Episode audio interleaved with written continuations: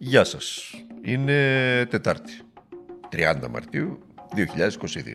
Φτάσαμε 30 Μαρτίου. Τον φάγαμε τον, ε, τον Μάρτι. Να βγάλουμε και τον Μάρτι από τα χέρια. Ή, ή, ή μας έφαγε αν θέλετε με την ακρίβεια. Εσείς διαλέγετε και παίρνετε ό,τι θέλετε. Είναι θέμα οπτικής του ποτηριού, ξέρετε. Μισογεμάτο, μισοάδιο. Είμαι ο Δημήτρης Χατζηνικόλας και ακούτε το καθημερινό podcast του Τμήματος Πολιτικών Ειδήσεων του Ντοκουμέντο. Ωραία ήταν η συναυλία χθες για την ειρήνη. Ωραία λόγω της πολύ πολύ μεγάλης συμμετοχής του κόσμου. Νομίζω ξεπέρασε τις προσδοκίες των ε, διοργανωτών ε, αλλά με αρκετές οργανωτικές αδυναμίες όπως για παράδειγμα ο ήχος αλλά αυτά είναι οικονομικά θέματα, οικονομικής φύσεως εκεί δεν μπορεί να ξέρει κανένας ή τα μεγάλα κενά μεταξύ των, των τραγουδιών όπου ουδής φρόντισε να τα καλύψει εκεί δεν είναι θέμα οικονομικό είναι θέμα οργάνωσης. Αλλά τέλος πάντων να κάνουμε και την κρίνια μας και γι' αυτό. Η ουσία όμως είναι ότι ο κόσμος ήταν εκεί στο ραντεβού του.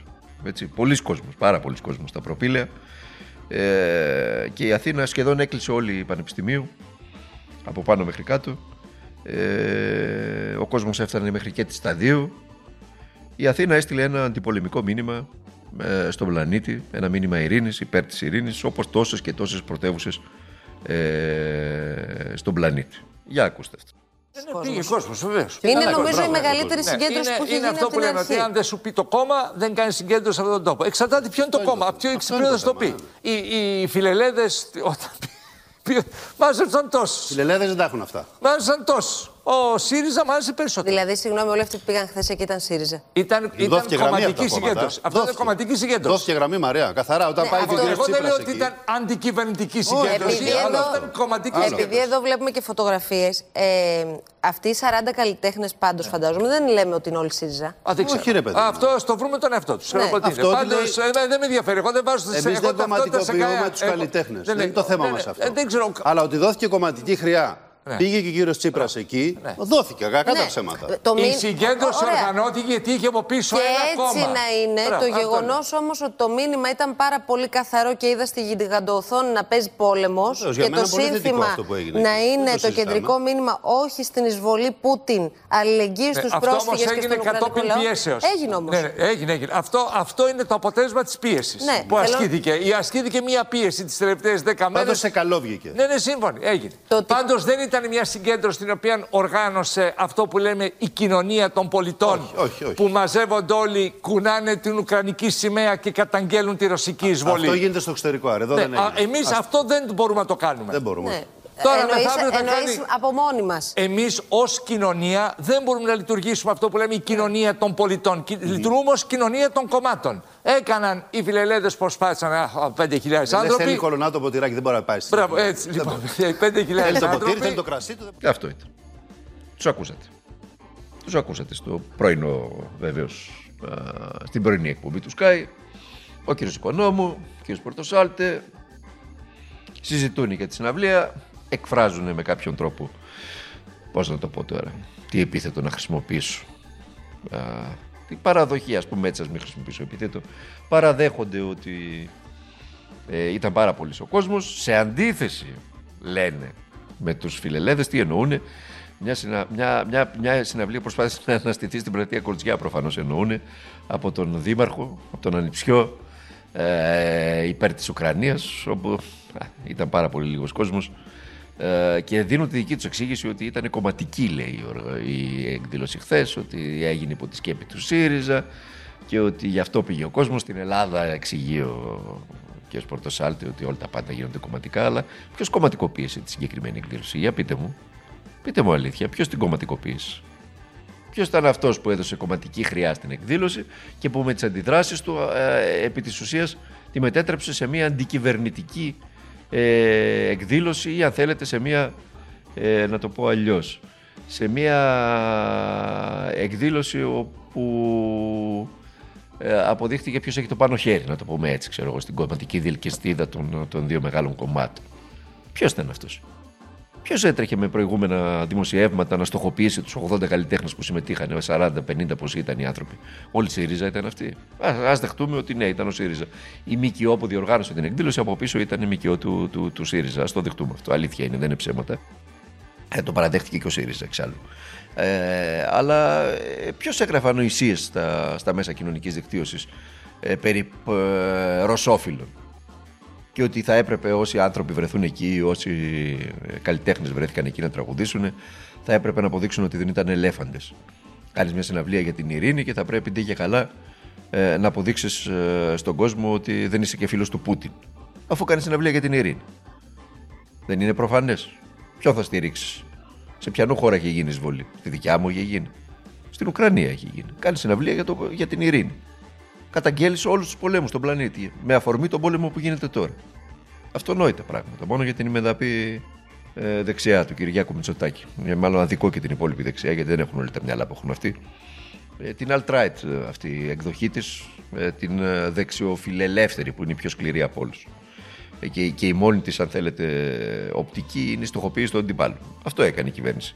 Δια της απουσίας της και δια της στοχοποίησης του πολιτικού της αντιπάλου, τη μετέτρεψε σε αντικυβερνητική διαδήλωση. Γιατί το πρώτο της μέλημα δεν ήταν ούτε η ειρήνη, ούτε η καταδίκη του πολέμου, ούτε η καταδίκη της εισβολής, ούτε τίποτα. Ούτε η υποστήριξη στην Ουκρανία, τίποτα από αυτά δεν είναι το μέλημά της. Το μέλημά της είναι η πάση θυσία συντήρηση του αντισύριζα με τόπο με κάθε ευκαιρία και με κάθε αφορμή. Τώρα που κρύωσαν ε, τα ράφια με τα γεμιστά της κυρίας Φωτίου, και ε, τώρα ανακάλυψαν τη ΜΚΟ και το τηλέφωνο της κυρίας Φωτίου που διοργάνωσε τη χθεσινή συναυλία. Τώρα γιατί είναι κακό μια πρώην υπουργός, ας πούμε, για παράδειγμα, να διοργανώνει μια συναυλία για την ειρήνη, η ειρήνη θα, θα σας γελάσω, δεν ξέρω. Δηλαδή, γιατί θα ήταν κακό, ας πούμε, μια υπουργός του, ένας υπουργός και μια υπουργός της κυβέρνησης να διοργάνωνε μια τέτοια συναυλία για την ειρήνη; Πού θα υπήρχε το κακό, δηλαδή, δεν καταλαβαίνω πραγματικά. Λέει, το επιχείρημα λέει ήταν γιατί δεν υπήρχαν Ουκρανικές σημαίες. Ε, Ποιος το είπε αυτό, κι όμως υπήρχαν Ουκρανικές σημαίες. Και πολλές μάλιστα. Και πανό υπήρχε υπέρ της Ουκρανίας. Δεν ήταν εκεί τα κανάλια βέβαια για να το δείξουν. Ούτε τις σημαίες ούτε τα πάνω. Ούτε τα site ήταν εκεί τα οποία έκαναν ουρά για να παίξουν την αγκαλιά της Ίας Κοσιόνη κάτω από τον Σκάι σε Ουκρανοί πρόσφυρε. Αν είσαι συμβία του ανιψιού, καθαρίζεις με μια αγκαλιά. Και ας τα πλοία του που μεταφέρουν το πετρέλαιο του Πούτιν πληρώνουν το μισθό σου στο κανάλι που εργάζεσαι. Πάμε τώρα και στα σοβαρά. Γιατί αν έχει κάποιο δίκιο κάποιοι που ασκούν κριτική, είναι το γεγονός ότι εδώ, εδώ ο κόσμος καίγεται και ξέρετε, μην το πω τώρα. Δηλαδή, εκεί αναγκαζόμαστε να πάμε τώρα. Ε, υπάρχουν ένα σωρό σοβαρά προβλήματα και ασχολούμαστε με την κομματική διαλυκιστίδα. σω να το κάνουν και επίτηδες αυτό, για να το θέλουν. Γι' αυτό ανεβάζουν τους τόνους πριν τη συναυλία και γι' αυτό κάνουν τη συναυλία κεντρικό πολιτικό τους θέμα. Με τα επιχειρήματα αυτά τα αστεία ότι δεν υπάρχουν ε, ουκρανικές σημαίες και ότι στηρίζουν ξέρω εγώ, τον Πούτιν. Για να κρύψουν τη, τη γύμνια τους για τις εξέλιξει που, που αφορούν τον πόλεμο. Διότι σήμερα, ας πούμε, ε, ο, ο Υπουργός ε, Ενέργειας, ο κ. Κρέκας, συγκάλεψε σύσκεψη μία ημέρα, προσέξτε, μία ημέρα πριν λήξει το τελεσίγραφο Πούτιν ότι θα, θα κόψω στις χώρες που μετέχουν στις κυρώσεις, θα κόψω το, το φυσικό ε, αέριο, το πετρέλαιο, τα, τα, τις πρώτες ύλες, ε, τα σιτάρια, τα, τα, τα μέταλλα, αν δεν πληρωθώ με ρούβλια. Μία ημέρα πριν. Μία ημέρα πριν για τα μάτια του κόσμου. Ο κύριος Κρέκας έκανε τη σύσκεψη αυτή. Τι έχουμε κάνει; Σε περίπτωση που ο κύριος Πούτιν κάνει ε, πράξει την, ε, την απειλή του. Τι έχουμε κάνει; Σήμερα ο Σκάι έχει πρωτοσέλιδο για το τι κάνουν οι Γερμανοί. Αλλά τι κάνουμε εδώ στην Ελλάδα, μέχρι να ξυπνήσει ο αρμόδιος Υπουργός Περιβάλλοντος και Ενέργειας, ο κύριος Κρέκας, τι κάνουμε; Τι κάνουμε, πείτε μου; Ουδής ξέρει. Θα πληρώσουμε με ρούβλια και αν δεν πληρώσουμε τι; Η εξάρτησή μας στο φυσικό αέριο, αυτό το ξέρουμε, είναι πολύ μεγάλη έπρεπε να φτάσουμε τελευταία μέρα για να κάνουμε μια σύσκεψη. Προφανώς για τα μάτια του κόσμου. Έτσι, μέχρι πρώτη λέγαμε ότι δεν υπάρχει πρόβλημα, όλα είναι υπό έλεγχο. Έτσι δεν λέγαμε. Τα μηνύματα λένε άλλα. Οι Ηνωμένες Πολιτείες της Αμερικής δεν μπορούν να καλύψουν την, ε, την ανάγκη, τις ανάγκες που θα. Δεν μπορούν να καλύψουν τη ζήτηση όλοι. Δεν μπορούν. Είναι αδύνατο. Και γι' αυτό που μπορούν η τιμή είναι 5 και 6 φορές ακριβότερο. Το σκέφτηκε κανένας αυτό; Τι σημαίνει για την τσέπη των καταναλωτών και για τις επιχειρήσεις η υπουργό, ο υπουργός του Κατάρ έστειλε ραπόρτο και είπε: Δεν μπορώ να καλύψω τη ζήτηση. Το 85% της παραγωγής μου είναι δεσμευμένο σε μακροχρόνια συμβόλαια. Δεν μπορώ να τα αλλάξω. Υπάρχουν ρήτρες γι' αυτά. Δεν μπορώ να τα σπάσω.